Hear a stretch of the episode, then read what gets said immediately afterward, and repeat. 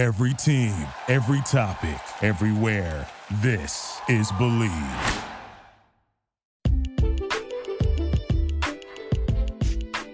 What up, TCK Potters? I'm your host, Sky Guasco, and this is episode 172 of the Candlestick Kids Fantasy Podcast. Today, I'm joined by Lucas Kayser as we break down our 2020 wide receiver free agents. We've got a lot to cover, so let's get into it.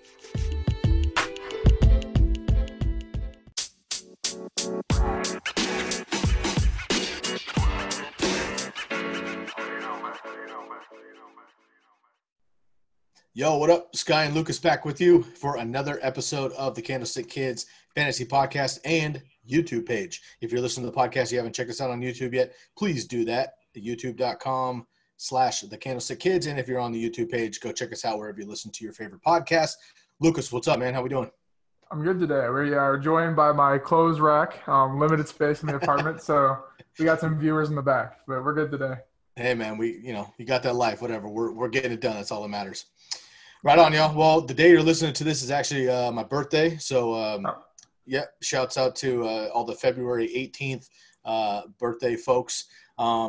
We are diving into the wide receiver free agents. If you haven't listened to the rest of our series yet, we had the quarterbacks and the running backs last week on Tuesday and Thursday. Make sure you check those out.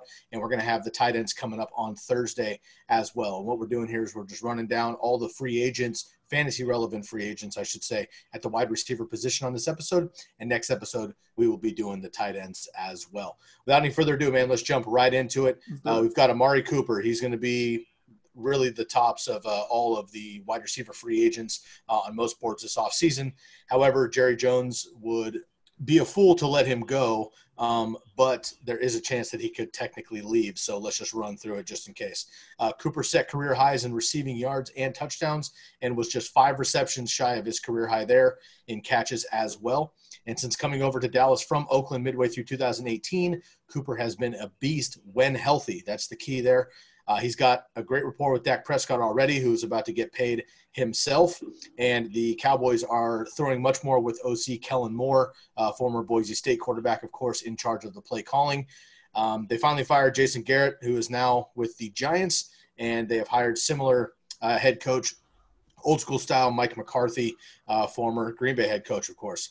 It'll be interesting to see if Moore is able to take the reins still with the play calling, or if Mike McCarthy is able, to kind of sink his teeth into that, which hopefully he doesn't. We mentioned on a previous podcast. Either way, Amari Cooper is a special talent, still just 26 years old when the season starts, and he'll be a second, third-round pick in fantasy and in dynasty, probably even earlier than that. So I'm all over Amari Cooper. I think it's highly unlikely he leaves Dallas, but hypothetically, let's just cover it really quick. 79 receptions, 1,189 yards, and 8 touchdowns last season. What do you think's going on with Amari Cooper? Well, I'm going to come out and say he's a beast. He's an overall talent. However, if you listen to the podcast this past season, I never really was on board. Just the way I play, I don't like buying into injuries when obviously they're unpredictable. Anyone can get injured, but obviously there's tendencies with players. And he was kind of boom or bust, not as much as other big-name guys. But the Cowboys are sitting right around $73 million in cap space. If I had to predict how much Dak's going to get paid, I think I would set it at about $35 million. Right? There's obviously that'll go into it than just like subtracting 73 minus 35. But I'm thinking he's going to get right around 35. There's no way they let Dak walk. We mentioned that on 2 episodes ago. We both agree he returns. They have a decision to make. They got Byron Jones, Amari Cooper, and Blake Jarwin's restricted free agent, but they're going to need a tight end because Jace Witten's also a free agent. So they kind of have to choose from one of them to sort of lock up for the long term for the rest of their career. And I wish we knew more at the time because there really hasn't been anything besides just the Dak talk. So I think they might tag him just because he does get injured quite a bit. He hasn't been dominant for a whole season with them type thing. They might be able to kind of play the money a little bit on him, but ultimately I think since he is the big name receiver in this class, I think he walks. Wow. To where that is, I don't know, because I don't know what teams are going to choose him over the rookie receivers. Teams that need a true alpha, big dog receiver, Colts. The Niners do, but I don't think they want to. It's just the way Shanahan runs his offense. He has Kittle and Debo, and he'll just work in little guys here and there. He doesn't need a big name receiver. The Eagles need one. However, I don't think he signs in conference. There's a lot in conference or in division? In division, yeah, in conference.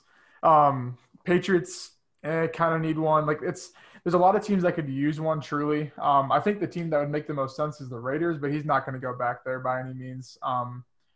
So if I had to pick one spot, I think the Colts. I think this year is the year they spend their cap space, like we've kind of highlighted in past episodes. I think I predicted Derrick Henry for them, if I don't remember off the top of my head. But I think the Colts would make the most sense. Pairing him with T.Y. for the last 3 years of T.Y.'s career, 2 or 3 years of T.Y.'s career, maybe getting a quarterback in there and trying to push for the playoffs. But where do you think ultimately we're not making most sense, but. Yeah, honestly, I don't think he leaves Dallas at all. If I was going to say that he did and then I had to predict where he was going to go, I think the 49ers make sense. They just need a big alpha receiver, although you're right. They do have some young bucks. They got your boy E. Sanders. They got Debo, who came on strong. They also have Pettis, who just completely disappeared this year. He should be back healthy. They have Jalen Hurd as well, who's kind of a nice huge body, but he's also kind of a utility guy elsewhere. Kittle, of course, and some other options. Kendrick Bourne came on. Niners are pretty set. I don't need to know if they need to spend that money in that spot. Another couple names here, the Bills, the Cardinals, the Jaguars, and the Jets. We're going to talk about Robbie Anderson in a bit, but he could leave town. Amari Cooper could potentially fill in there for Sam Darnold. I think that'd be a good match there. Eagles, I am with you. They desperately need a big dog receiver, but I don't see them trading in division either. I think that's a good call on your part. The Bills, I think, could definitely use some help. All of their receivers are under 6 feet, so that would help a little bit. And then the Jags have a plethora of receivers, so I don't know that they go out and get Amari Cooper, but they definitely don't have the money. They don't have the money, and they haven't had someone really step up. I think the Cardinals could be interesting too if you were to go somewhere else. The Patriots are always in there. They have no help at wide receiver, at least, polished outside of Julian Edelman, who's getting old, and we know that he is kind of a one-trick pony a little bit. So it'll be really interesting to see what happens if Amari were to leave. Ultimately, though, I just don't think he does. So I think this conversation is a conversation piece because I think he's the biggest name in wide receiver free agency this season. However, I think it's probably going to be for naught in a couple of weeks when free agency really kicks off. It'll be – I don't know. It's tough because he's so good, but he hasn't done anything. You know what I'm saying? Like, he's so good. We've seen how good he is, but he hasn't been able to piece that together and really make this, like, a big, huge market for him. Because teams like the Cardinals – I thought about that the other day. That makes huge sense, but why would they not pass on CeeDee Lamb at pick 8? Or, you know what I'm saying? Like, there's – when you say a team, you see so many factors as to why he wouldn't, where normally it's like, oh, they need a receiver. They're going to go after him. And this year with how deep the class is – it kind of makes it interesting because who knows, maybe all these guys signed to the receiver needy teams and then the teams that won't draft a receiver in the draft. There's a lot of implications for sure on it, but yeah, I agree with you. I don't know if I want him to leave, but I think it might be better for him in the long term, but I don't know. I could see a little Devontae Adams-esque player with Mike McCarthy, which would be kind of cool in the red zone, but it'll be interesting. I totally agree, man. I think he's somebody that would potentially get peppered. Another team I just kind of thought about that would be nasty, which they wouldn't do. But the Packers could use some help on the other side of – get them like a four-year deal. I mean, they could. Oh, man, that could be nasty. But, all right, we'll see what happens. I think Amari stays. What do you think happens ultimately with Amari Cooper? If I had to, lay a bet or lay money, staking my claim, I think he's going to leave just because I think the Cowboys – I don't know. I know Jerry Jones makes the decisions, but there's so many other voices in there that are going to tell him to save some cap. I think they can't just – I mean, you saw what they did. They invested it all and they got 8 wins. Now they're stuck in this position. I don't think he's going to dig deeper in that hole. So I'm going to go with the Colts. I think they spend the money this year. They've obviously been saving it for a reason. And if you listen to our quarterbacks episode tomorrow for rookies, I've been finding a new destination for one of those quarterbacks. So we'll see what the Colts can do. I think the Colts would be a great fit, too, depending on their quarterback situation. Of course, there's many moving parts. Jacoby Brissett, maybe Phillip Rivers, maybe Jameis Winston, a rookie, whatever. There's a lot of different options there for Indianapolis, and that could work out. I love Mike Gallup. We're not going to get into Michael Gallup right now. I already love him anyway. If Amari Cooper were to leave somehow, Michael Gallup shoots awesome. way up my rankings. All right, let's move on here. Another tier 1 receiver, A.J. Green, of course. He did not play in 2019. He had a mirage of lower body injuries and setbacks, foot, ankle, hamstring. He's been dealing with a couple the last few years. Every season he's played 16. He's been a top 10 receiver in the NFL. Dude's a beast, of course. Green missed half of 2018 and all of 2019 with foot and ankle injuries, as well as a lingering hamstring issue. He's been an absolute stud when healthy for his entire career in Cincinnati, reaching 7 Pro Bowls in 9 seasons. However, those injuries have caught up to him as of late the last couple of years, missing 23 of a possible 32 games. Doing reverse math there, he's only played 9 games in that period. In 2017, his last full season, A.J. Green had 75 catches, 1,078 yards, and 8 touchdowns, with average Andy Dalton at his quarterback. The Bengals have the first pick of the 2020 NFL Draft and are almost certainly going to take Heisman Trophy winner Joe Burrow, also the national champion LSU quarterback. If they do, I think, which they should, A.J. Green would be a perfect seasoned vet to help Burrow with a big target down in the red zone and help him down the field in that air raid offense with Zac Taylor that we didn't quite see yet last year. That said, Taylor has already expressed that signing Green is a priority for the Bengals this offseason, but, you know, he could potentially get a trade request for somebody else. He could release him, try to get some of that cap open. If he does leave, like Amari Cooper, plenty of teams will be looking for him. He's an all-pro. He's perennial Pro Bowler, as I mentioned, potentially still in his prime at only 32, which isn't that old for receivers. Wherever AJ Green lands, you could sign me up. He's probably a 4th or 5th round pick with the injury concerns for fantasy owners, especially those that got burned by him last year. I certainly did. I'll take the risk, though, on the potential upside. And again, I got him last year with the preseason. I got him like the 7th and 8th round in a couple leagues. Of course, he didn't play, and that was a hole in my roster. However, if he falls again to 5, 6, 7th round because people aren't sure, or if he leaves, whatever, and you get that kind of value again, still worth the risk for me, because he is a top 10 receiver when healthy. So I love A.J. Green. I do think he leaves. I'll go over my picks in a little bit, but I'll let you speak on him real quick. A.J. Green is one of my favorite receivers in the NFL, period. What do you think happens with him in 2020? Yeah, so kind of like Amari Cooper, I think two things with him. I think, one, because he is older and there's more set-in-stone injury concerns, the prediction or outlook for him is easier, as much kind of weird as that seems. It's kind of easier to think what team might go get him. So like you mentioned, it's pretty set in stone. They're getting Joe Burrow. As much as I don't know if that's the right pick, we're not going to get into that. I think that's what they need to do. They need to get Joe Burrow. And if A.J. Green does not want to return to Joe Burrow with Zac Taylor, they're going to be losing him throwing the ball. The only other two teams I could see him going to are, well, Aaron Rodgers to the Packers or Tom Brady, wherever that may be, in New England, or we'll say the Raiders, because that's kind of came up. I think either one of those would be a perfect fit for him. I think with that, if he were to, say, get a $10 million offer from the Patriots, I don't think the Bengals would match it. I think they would just let him go because they have so many more holes to fix, because they could easily run with John Ross, Auden Tate, and Tyler Boyd and Joe Mixon. So I think they're not necessarily, like, desperate to get him back, but I think it's definitely it would be huge for Joe Burrow. I don't know. If I had to pick, I'm going to go Packers or Brady. We'll put Tom Brady, wherever he's at, Raiders or Patriots.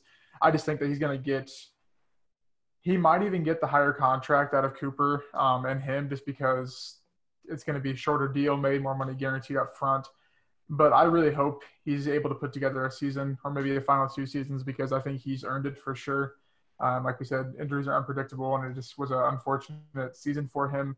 The continuous A.J. Green's coming back week 4, he's coming back week 8, all that stuff just kind of, I don't know, it kind of hurt his reputation, I think, and made people realize or forget how good he actually is. So I hope for his sake and fantasy's sake that he can play a full season next year, 2 years, 3 years, wherever that may be.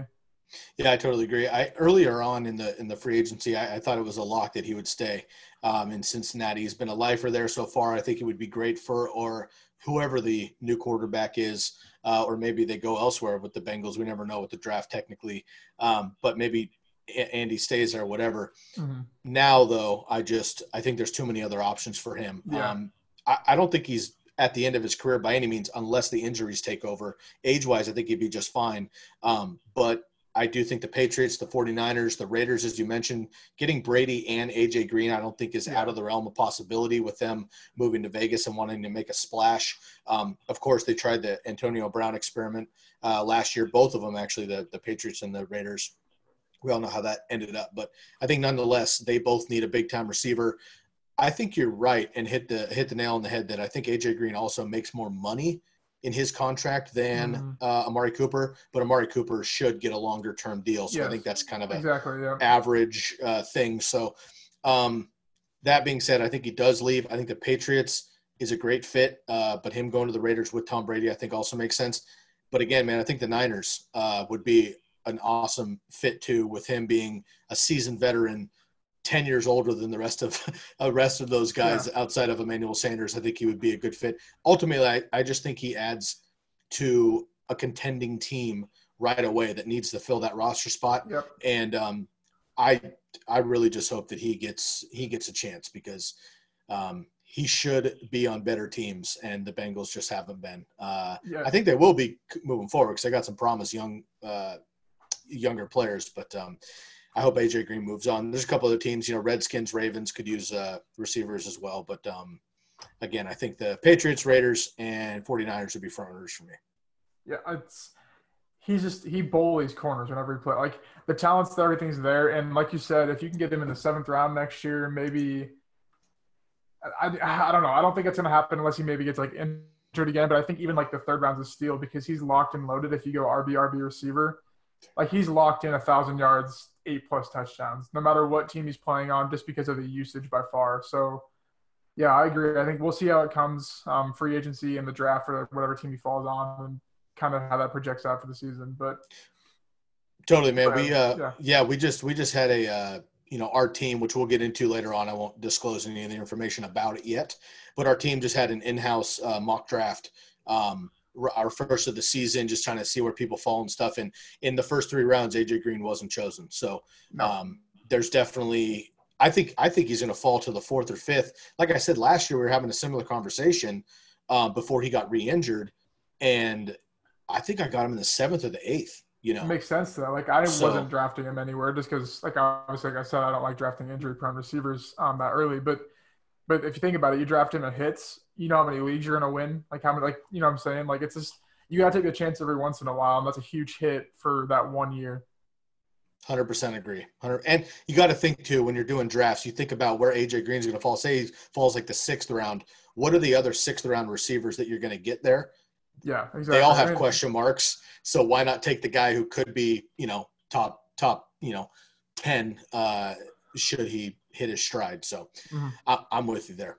Let's move on. And we have, your boy here, Emmanuel Sanders, of course, come up a little bit short. I'll get into a Jimmy's throw here in just a second. But Emmanuel Sanders last year for the 49ers, of course, 66 receptions overall with the Broncos and the 49ers, 66 receptions, 869 yards, 5 touchdowns. He will be 33 when the season starts. So he and A.J. Green, similar age there.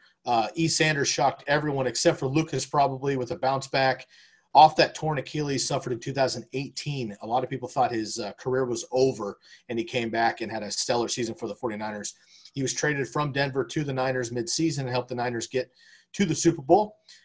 His numbers aren't massive, but considering his bounce back from a potentially career-ending injury, the fact was that the 49ers were a run-first team, and Sanders' 2019 campaign was quite impressive, all said and done.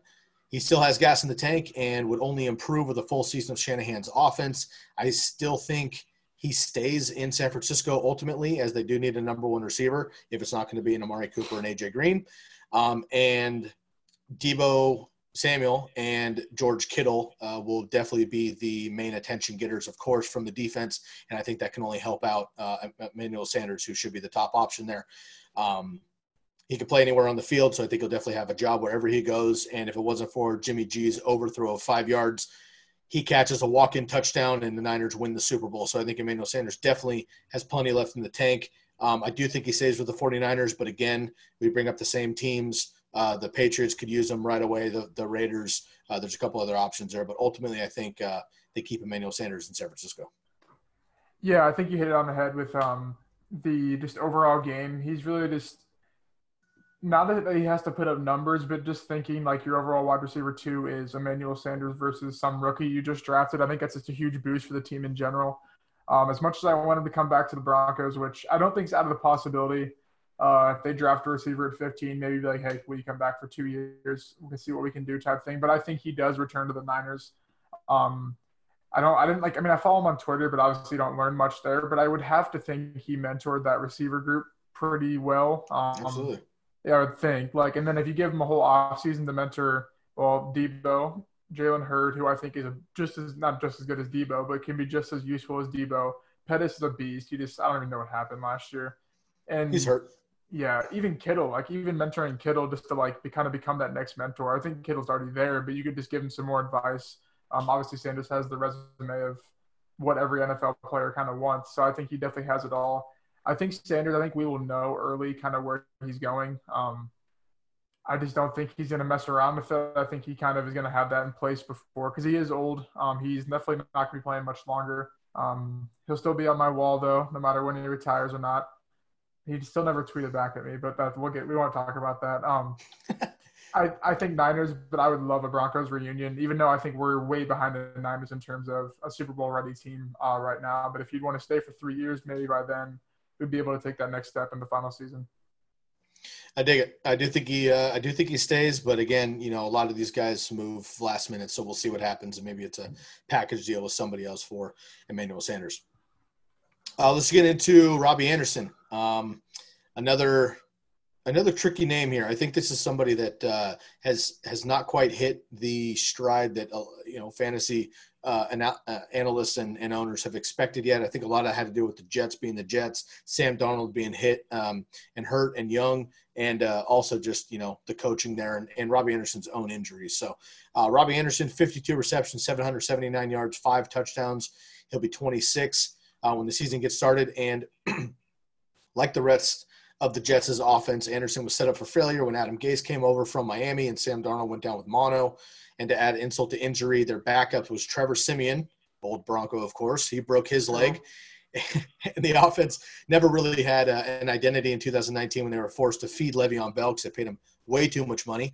But that didn't work. So, and their offensive line was terrible. They were getting blown up constantly, stunting Le'Veon's patient running style, and that was definitely my concern in the preseason and my reason for telling people to fade Le'Veon Bell. But as for Robbie, he's a deep threat, still in the league, similar to Deshaun Jackson in his prime, and Sam Darnold is definitely the real deal here in just 23 when the season starts himself, so he's still growing into his prime.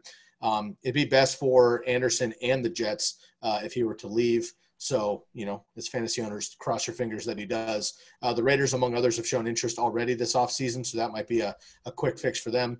He's been bogged down with the Jets for numerous reasons in his first 4 seasons, and he basically just needs a fresh start somewhere else with a new scheme, a new coach, I think, new abilities there, and just get out of there. So I definitely think he can surpass 1,000 receiving yards, and if he leaves the Jets, I think that happens this year, and just to name a few landing spots for Anderson's deep threat capabilities to play on the other side. So if he's not a number one, I think he would be one of the best number twos in the league, and I think he could play alongside and be a great contribution to Michael Thomas in New Orleans, of course, Christian Kirk in Arizona, Kenny Golladay with Detroit, T.Y. Hilton in Indianapolis, Julian Edelman in New England, and Terry McLaurin in Washington, as all of them could use a running mate. So I think he definitely leaves New York, and if it's not an immediate send over to the Raiders, who have already been in touch with him, I think he'll find a good landing spot. But I really hope he goes to one of these teams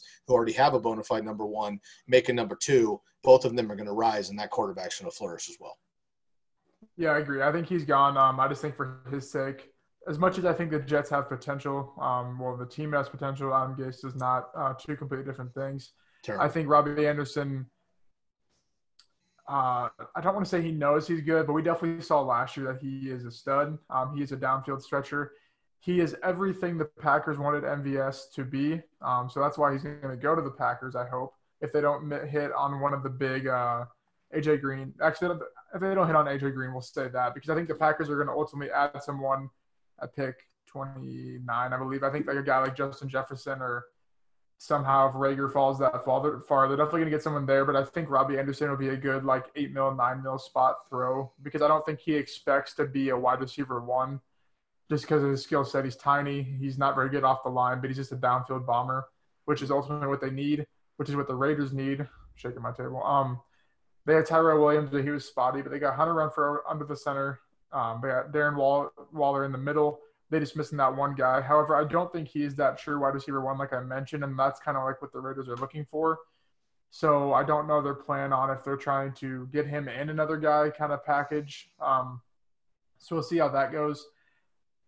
I don't know how high his value can go in fantasy. I don't want to – because I feel like it might go too high just based off the change in landing spots. I don't even know if I'll have much shares of him. I have a lot of dynasty shares just because he's kind of young. So – I'm hoping Packers, but like I said, the Patriots could easily make a splash. Raiders have shown interest. I don't know. Like, I think the Broncos could, just because they needed a speedy receiver. Like, there's a lot of teams that need a speedy receiver, but I think the Packers, especially last year after the whole MVS and Geronimo Allison ordeal, I think they are going to be front runners for him.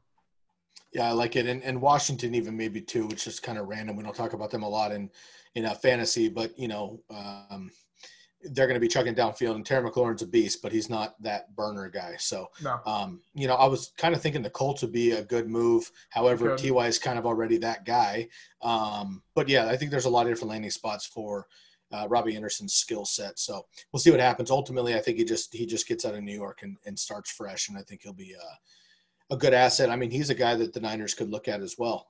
For a deep burner too. So the Patriots also, if Tom or whoever can get the ball down the field that far, I think he'll be just fine. You know, we did show at the end of last season. I mean, he was starting to hit his stride finally with Sam Darnold coming back healthy and him healthy too. So we'll see what happens with Robbie Anderson. I think he's a good fantasy asset. I agree with you. I think he'll get a little too excited when he changes positions, but I am going to be hesitant to draft him.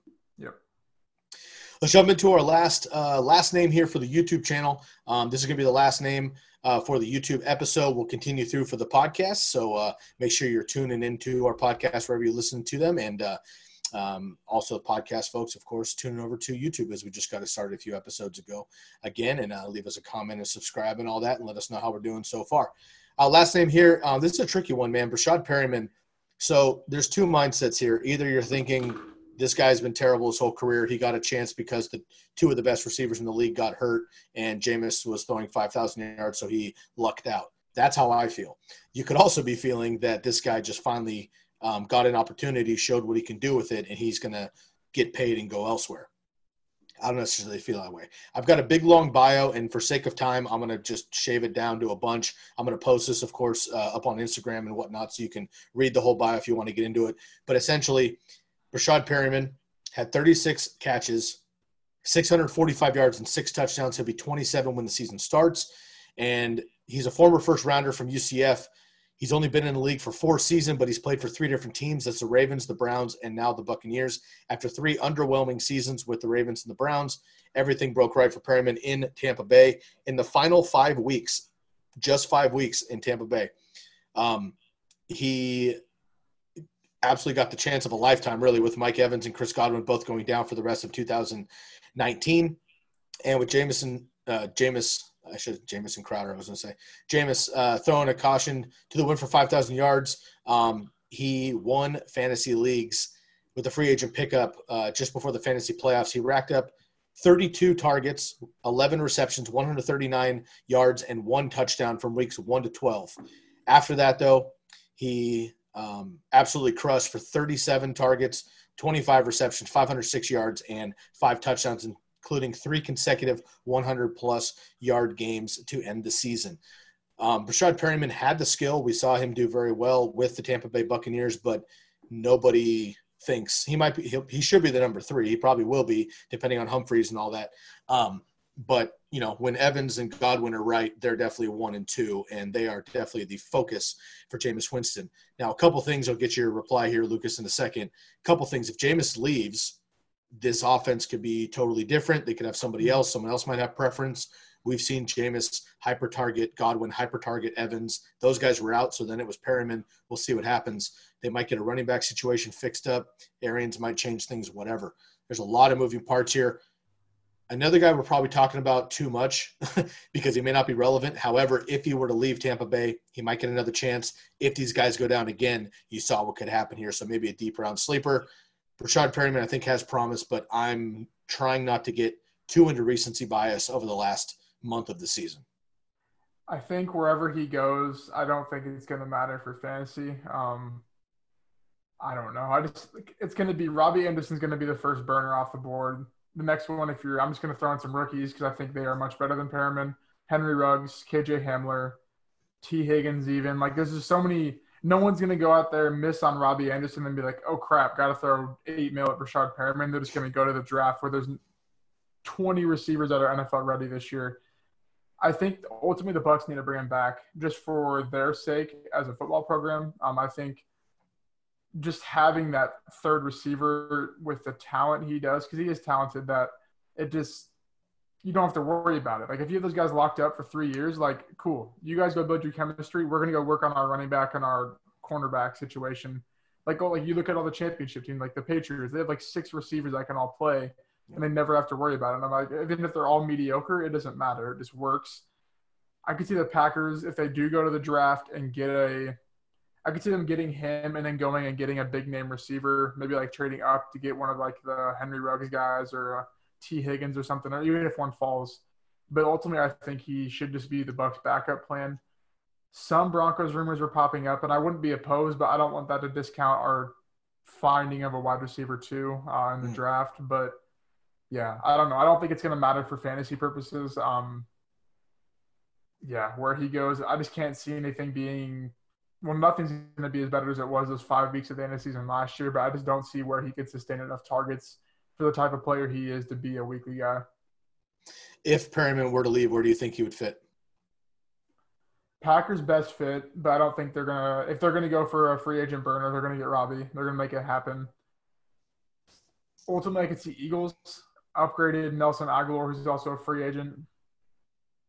Colts could make sense. I don't know. There's some teams that would make sense that I just don't think you're going to do it, like the Bills, maybe the Ravens, like people like that. I don't think they would do it. So if I had to lay my hat on one team, I'd say Packers, if no Anderson, or I'd go Eagles probably. Cool. I like both of those as well. Well, that's going to do it for the YouTube channel. So YouTube folks, we'll catch you next time. Appreciate y'all tuning in. Make sure to subscribe and leave a comment. Let us know what you think about our free agent breakdowns, and make sure you tune on to the podcast as well, wherever you're listening, so that you can hear the rest of our breakdown. And podcast folks, we'll keep going here in just a second. We have up next, Randall Cobb. So Randall Cobb feels like he's about 40, but he's still young-ish. As far as wide receivers go, a couple injury-laden years in Green Bay. He had a nice season as a third option in Dallas. To test the market and see what he can get, I think, is a top, slot option. Again, I think he'll stick around with former head coach in Green Bay, Mike McCarthy, coming into Dallas, as I mentioned earlier. So they had an 8-year relationship there with the Packers. I still think that Cobb stays in Dallas, and he's a compliment to Amari Cooper and Michael Gallup. So I think they're pretty set up. And the Cowboys are one of the most talented offenses in the NFL, on paper at least. Randall Cobb last year, 55 receptions, 828 yards, 3 touchdowns, and will be 30 this season. Do you think – I mean, we talked about Amari Cooper, of course, Byron Jones, Dak Prescott. They got a lot of moving parts. Do you think Randall Cobb falls into Jerry Jones' wallet as well? Well, I think Amari Cooper leaves, so I think Cobb stays. It just makes sense. But I think if they do retain Cooper, they're not going to waste money on Cobb. They'd rather just have some random – I don't know. They're not going to waste the $5 million that Cobb's going to want for a 2-year deal. But I think that him going back to Green Bay would make sense. If they could get a combo like A.J. Green and him, I think that'd be super deadly. However, the whole like Mike McCarthy – like, there's no reason why he'd go back to Green Bay because McCarthy's in Dallas, but I think that would just be someplace cool to go. But I think Cowboys and Packers really, I don't know what team would kind of go after, and they just work with what they have. So since I think Cooper leaves, I think Cobb's is going to stay there. I totally agree. I think Randall Cobb stays there as well, and I think McCarthy knows how good he was there in Green Bay, so I think he'll be just fine. Let's move on to Nelson Aguilar, someone that you mentioned as well. These are kind of tier 3, tier 4 guys, just deep. These are deep on your roster, but I want to run through all the fantasy relevant guys at least here for the rest of the podcast. So Nelson Aguilar, 39 receptions, 363 yards, 3 touchdowns, just 26 years old. He had a rough 2019 with injuries and drops, and the entire Philadelphia receiving corps was really rough this year. It seems like it's been that way since Carson Wentz came on board. He's had his own injuries as well, so the Eagles haven't quite met their potential yet. Injuries struck the whole unit, and Aguilar ended up missing 5 games with a knee injury. He had just two of his best years in 2017 and 18, and was seemingly about to hit his stride, amassing 90-plus targets, 60-plus receptions, 700-plus receiving yards, and 4 touchdowns at least in both of those seasons. But he had his lowest output in 3 years with 69 targets, 39 receptions, 363, and 3 touchdowns, as I mentioned, 2019. After 5 years in Philadelphia, it's likely that Aguilar's out. Looks like they've already said that bringing him back is unlikely, so he probably will be on the move there. He was a first pick back in 2015 out of USC. Definitely big playability. We've seen that with him down the stretch. I think he moves on, no question about it. However, we keep mentioning how badly the Eagles need receivers. Alshon Jeffrey's hurting too. Arcega Whiteside we thought was going to be a much bigger presence as a rookie, but he was injured also. There's a lot of moving parts in Philadelphia at the wide receiver position. Nelson Aguilar's probably out the door, but two questions, I guess. What do you think happens with Aguilar, and then what do you think the Eagles are going to do? Yeah, I mean, I think, like I said, I don't think Aguilar gets the market value that he should have a couple of years ago. I think he's just, I don't know, just not, some guys just aren't NFL talents where they are in college. They just can't really get over that hump. And I think he's just okay. He's never going to be a wide receiver 2. He's just going to be wide receiver 3. There's been some rumors about the Broncos from like the guys that like write about the Broncos all season, like some pretty reliable sources. And I wouldn't be opposed, but like I said, I just don't want that to discount us getting our future wide receiver 2. I know. I mean, that's just a whole like business football standpoint. I just hope they don't think he's going to like turn it back on because he's 27, you said. Did you see how old he was? 26. Yeah. So he's just not, I mean, he could turn it back on, but he's very unlikely. So I think he leaves. I think he lands on a team like a third wave, like we said last time. Like he's just going to be one of those guys they sign if they miss for super cheap. For the Eagles, I think they draft a receiver at their first rounder, no doubt. I think they get T. Higgins or Shenault, kind of a stereotypical like wide receiver 1 in the NFL. I think they do add someone in free agency. I'm kind of interested to see if they go big because, I mean, they could get Cooper by all means. They have the cap space to do it. I don't know. I kind of want to see if they're going to go big and then maybe try and draft someone, or if they're going to go a couple small guys and try and draft someone, because who knows if Jeffrey's going to play a full season next year. Do they believe in us like a Whiteside?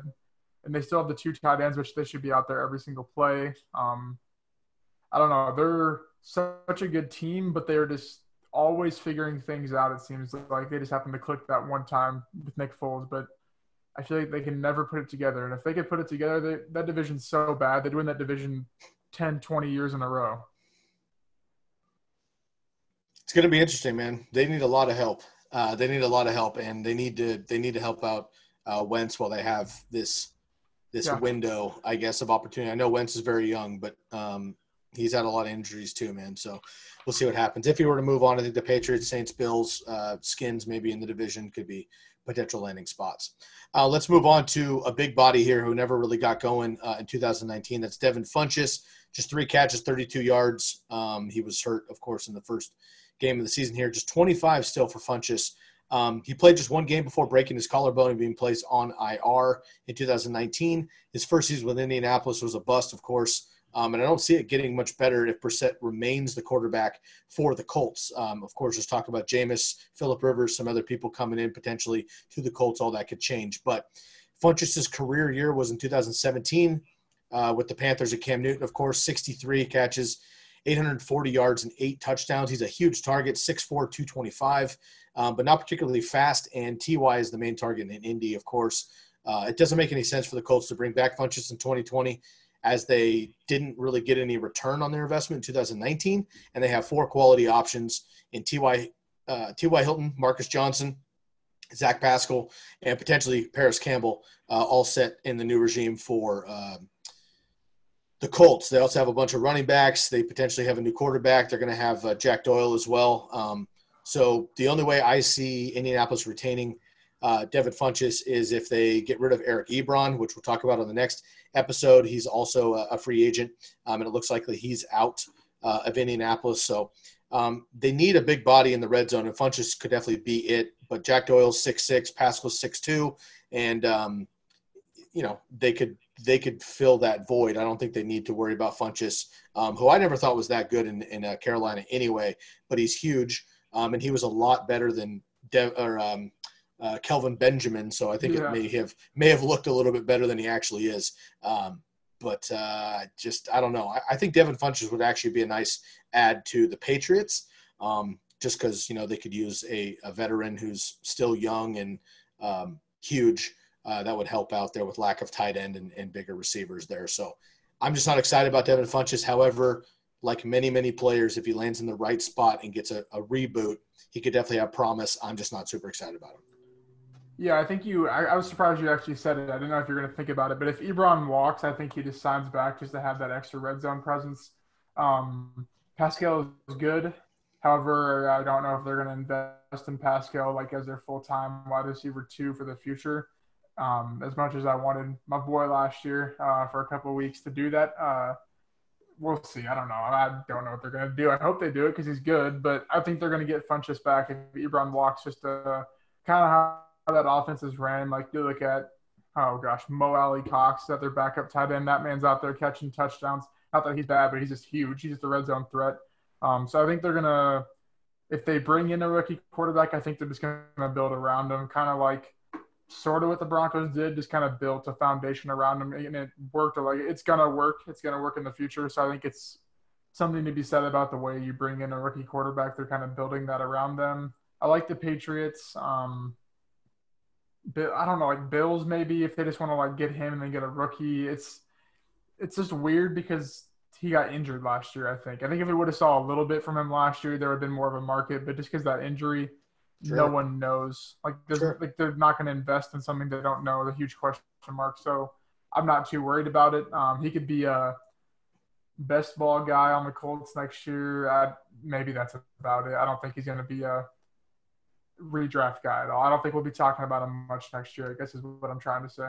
I agree. And that's what I mentioned. I said that he's still 25, 26. I mean, he's reaching his prime if he can stay healthy, and he'll probably be fine.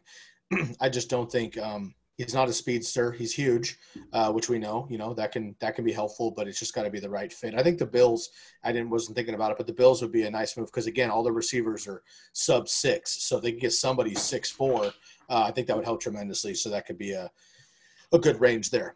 Two more players here quick. Not a lot of fantasy input for these guys, but I want to mention them really quick because, again, they've been somewhat fantasy relevant and could be not dynasty so much, but definitely deeper options there. The first one is Philip Dorsett, 29 catches, 397 through the air and 5 touchdowns. He'll be 27. The Patriots are hurting for receiver, and Dorsett knows the system already. He was a free agent last year also coming into 2019, and the Patriots stuck with him. Unless they find a steady option somewhere else at free agency, I think they will bring him back, especially if Brady stays because they already have that rapport. Not much to talk about Philip Dorsett, but do you think if he can find the right spot, he's shown a little bit of promise. Do you think he'd be, a fantasy-ish spot, and you think anywhere outside of New England that he might fit? Yes to the first question, as in he can kind of be what he has been, just kind of a weekly here and there, hoping for 30 yards and a touchdown. Patriots, I think, but I could see if Brady goes to the Raiders, I could see him following him there. Sure. Something like that. Maybe the Niners, because that's kind of the Kendrick Bourne type of receiver they sort of have. He's a good receiver, but he's not good enough to ever be a full-time receiver. I don't know. I like the Colts because he used to play on the Colts, right? Yeah. Yeah, okay. So I guess, yeah, I like that, but I don't know. I mean, I think I'd rather have him than Devin Funchess if I have to compare for NFL teams, obviously, and fantasy-wise, but it's kind of all the same. One of these guys, I will say, they will become fantasy relevant, I bet. I haven't really dove into past free agency numbers or anything, but I bet you one of them will have fantasy value. It'll just be kind of a cycle of hit or misses on all of them for sure. I guarantee you multiple guys. I mean, we have a big list in front of us here that we're not even – I might just read off all of their names just to let you know all the receivers that are free agents. But, I mean, I'm looking at 20 names we're not going to cover right now for sake of time. And I almost guarantee you that 10 of them Breshad Perriman, dude, right?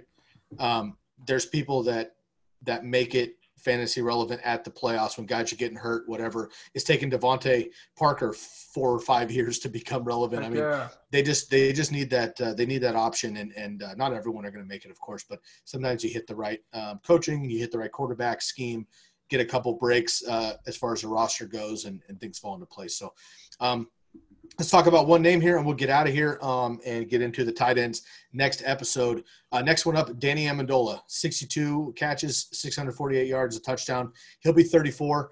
We've seen the Danny Amendola Express for many, many years. The Rams, the Patriots, Miami, the Lions. Not crazy for fantasy, but he's a great kind of wide receiver 5 that you can play in bye weeks and whatnot. And he's a good PPR dude, especially if he remains in Detroit and Stafford comes back healthy. Amendola is somewhat of a resurgence in 2019 with Detroit.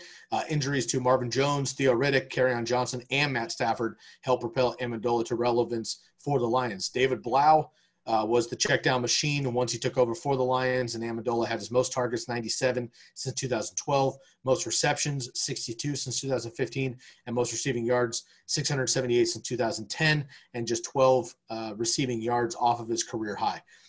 He did have just one touchdown, but that, he's not really known for his touchdowns. As we see, Julian Edelman has been very relevant in fantasy for years, and he very rarely has more than 5 touchdowns. So it's all about that PPR machine numbers there.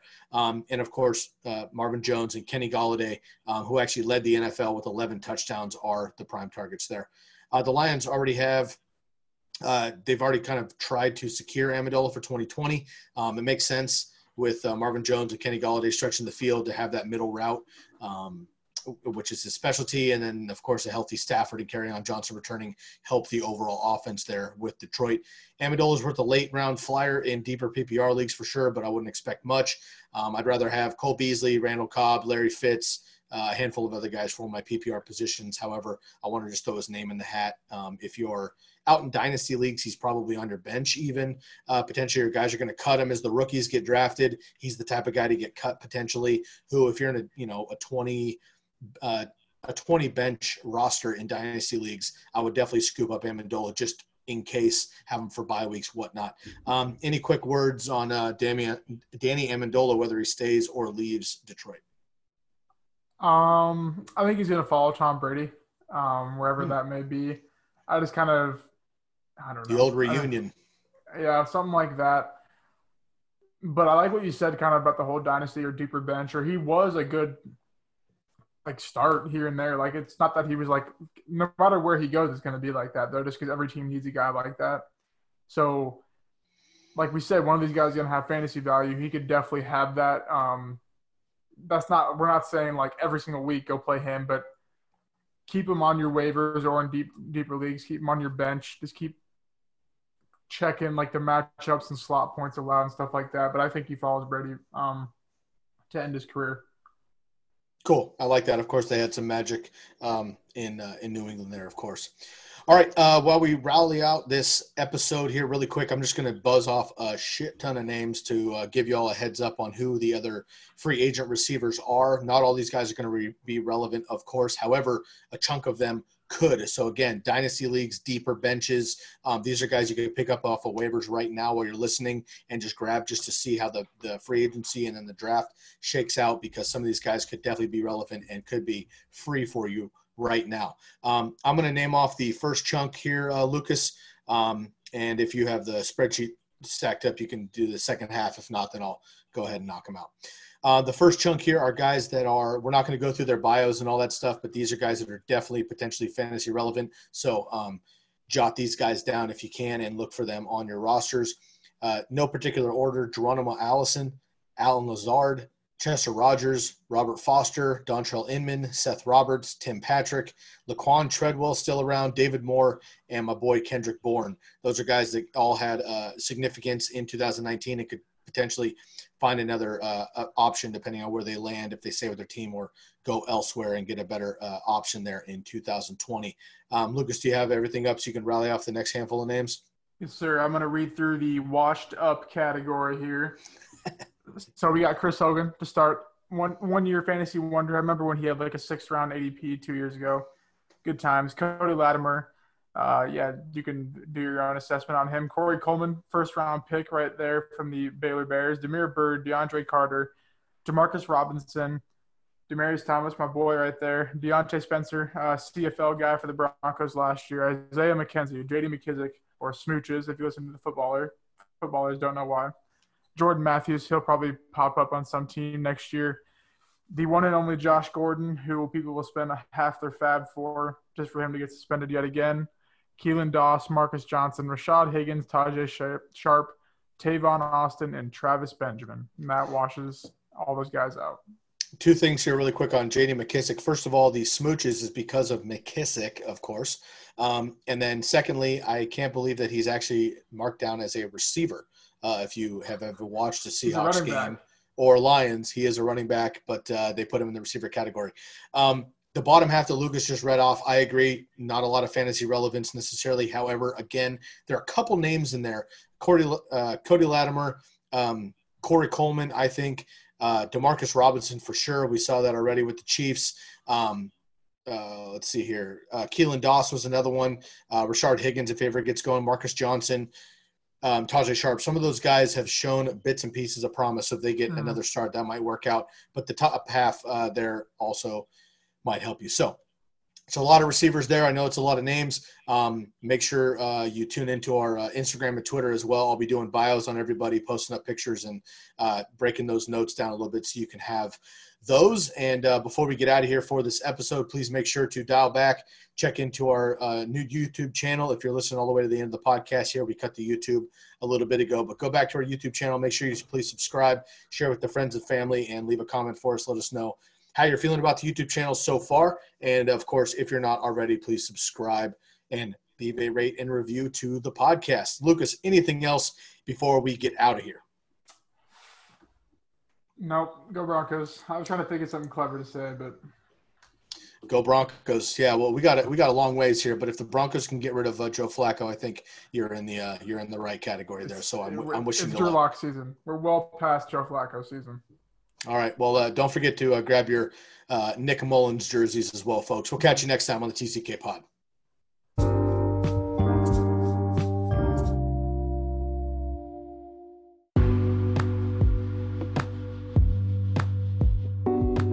That'll do it for this episode. If you've gained any value, please subscribe to the podcast and the YouTube channel and leave a rate and review for both. Also, give us a like and follow on our social media, visit our ever-evolving website, and don't be afraid to shoot us a DM so that we can help you one-on-one. You can find all those links in the description. Make the most of the rest of your day, and we'll catch you next time on the Candlestick Kids Fantasy Podcast. Thank you so much for tuning in. For Lucas Kayser, I'm Sky Guasco, and we are out of here. Thank you for listening to Believe. You can show support to your host by subscribing to the show and giving us a 5-star rating on your preferred platform. Check us out at Believe.com and search for BLEAV on YouTube. Without the ones like you who work tirelessly to keep things running, everything would suddenly stop. Hospitals, factories, schools, and power plants, they all depend on you. No matter the weather, emergency, or time of day, you're the ones who get it done. At Grainger, we're here for you with professional-grade industrial supplies. Count on real-time product availability and fast delivery. Call, click Grainger.com, or just stop by. Grainger, for the ones who get it done.